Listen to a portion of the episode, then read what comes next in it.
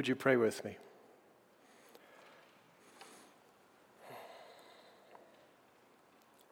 O oh Lord, in your grace and your goodness, fill this space with your love and open our ears that you might give us a word for the next week, something to ground ourselves and to remind ourselves to whom we belong. We pray in Christ's name. Amen. So, next week is Stewardship Sunday, as I mentioned, and I want to ask you to take some time this week to reflect and pray about the place of Montview in your life. And I have a specific request that you will um, pray and think about the level of support that would truly make you joyful. And if that seems like a funny word, then I'm, I'm hoping that by the end of this sermon, it'll make a little more sense. I don't know where or when it starts, whether we're born with the seeds of it already planted, or whether it's the steady stream of unhelpful cultural messages. But almost everyone I know struggles in some way with feeling that they are not good enough. And for some of us, it's a very specific bee in our bonnet. We don't feel smart enough or interesting enough, kind enough, helpful enough. And for others of us, it's more of a, just a general disquiet, a vague sense that who we are as a person is somehow insufficient to the task. And to be fair, this sense of shortcoming that we feel can be a wonderful motivator. Our frenetic attempt to stay ahead of it has contributed to countless college degrees and scientific discoveries, works of art, and clean houses. It has also contributed, though, to its share of wars and dictators and poor parenting. I think of all the times I shamelessly bribed my kids to be on good behavior in situations when I was actually desperate for others to see me as a good, good enough dad. But where I see this insecurity show up most is with money and the things that money buys. We make the mistake of thinking we can alleviate the anxiety that we feel about who we are by hiding behind the things that we have.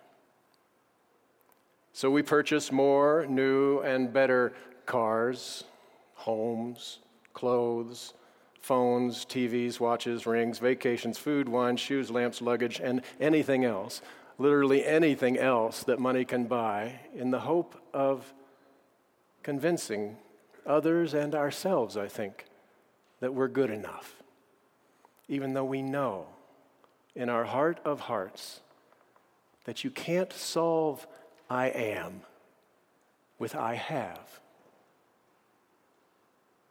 Which brings us to the parable that's often called the parable of the rich fool. And we know from the beginning of our story that Jesus is telling this parable as a cautionary tale against greed. But what exactly is the man's greed? What is his sin? What makes him specifically a fool? Is it just that he's wealthy? It's certainly easy enough to equate wealth and sin, given how often the latter seems to follow from the former. But in and of itself, being rich is not harmful and is not foolish. And the story simply says the land of a rich man produced abundantly which by itself would seem to be a good thing, a blessing. Thanks be to God. The problem must be then that the man decides to tear down his old barns and builds bigger ones. Like having the biggest house on the hill, this must be a sign of his vanity, a sign of pride. Maybe. But the crops do have to go somewhere for the time being. And again, the parable itself doesn't seem to pass judgment. And there are some potential sins that aren't uh, explicit in the text, but by their very silence cry out for us to hear them. What of, for example, all of those poor crop workers who actually did the work in the fields to produce such an abundant crop? Or the man's neighbors, or his friends, the people in the community who maybe did not have such a good year? He doesn't seem to be too concerned about them or anyone else besides himself. But we can't be for sure that he doesn't plan to share his good fortune. All we really do know is that he believes that because he has ample goods, he can relax and he can eat and drink and be merry, right? In other words, he sees in those barns a kind of ticket to the good life. He's got a lot of stock in those barns. And here I think we're getting to what makes him such a fool. It's not the sin of pride. It's not a sin of callousness toward his workers or his neighbors. It is the sin of misplaced faith. The rich fool makes the mistake of believing that what is important in life, what really matters, is in those barns. He believes that therein lies his source of security, of hope, of happiness, of peace. But you cannot solve I am with I have. You fool. God says. This very night, your life is being demanded of you, and the things you have prepared, whose will they be? And so it is, Jesus says, and so it is with those who store up for themselves treasures for themselves, but are not rich toward God. But are not rich toward God. Friends, the only real wealth in this world is our richness toward God. Yes, having nice things is nice. And yes, having enough money makes easier all sorts of challenges. And yes, poverty is cruel and dehumanizing, and I do not mean to diminish it and its suffering. But there are many kinds of poverty. And I have known so many people who are financially well off, but they are spiritually bankrupt. And I have known other people who don't have two dimes to rub together, who live in abundance because they know who they are and whose they are. That, that sense of lack, that pit of worry that we are not good enough in this world, will always be there so long as we keep looking to the world to fill it. Our value, our, our meaning, our worth is found in and only in the mystery of our baptismal identity as God's beloved. Everything that matters happens with God and through God. And we only matter insofar as God is moving through us and in giving us life and inviting us to a life of loving other people.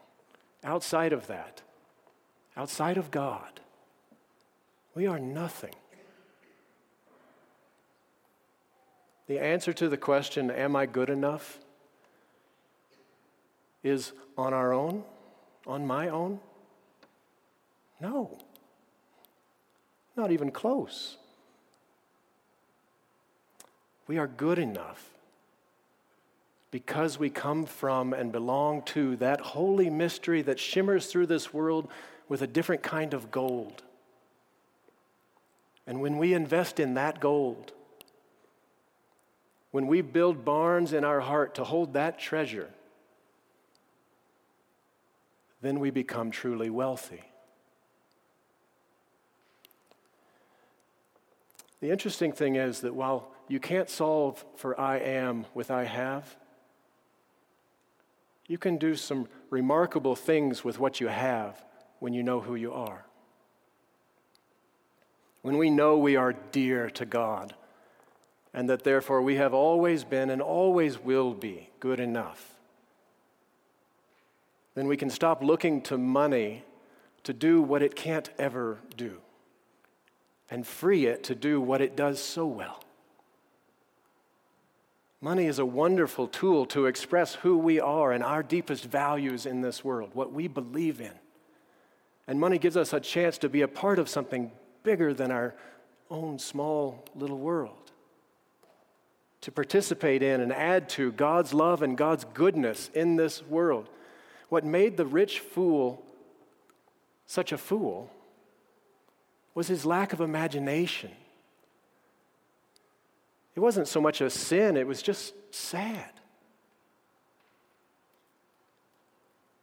Having been, all, having been given all of that abundance, all he could think to do with it was stock the fridge and buy a hammock.